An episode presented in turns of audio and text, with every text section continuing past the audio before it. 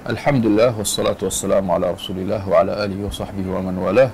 Uh, berkenaan tentang doa berbuka puasa, uh, uh, adanya sebuah doa yang masyhur yang tersebar dalam kalangan masyarakat iaitu doa Allahumma laka sumt wa ala rizqika aftart. Hadis ini diriwayatkan oleh Abu Dawud.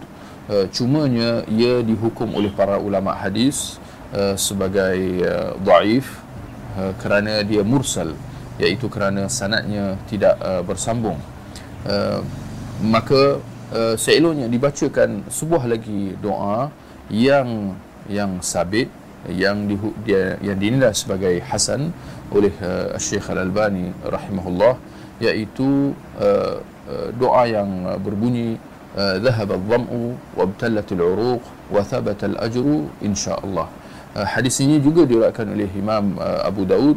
Uh, cumanya dia sabit ya dinilai sebagai hasan. Tidak seperti hadis tidak seperti doa yang pertama yang kita bacakan tadi.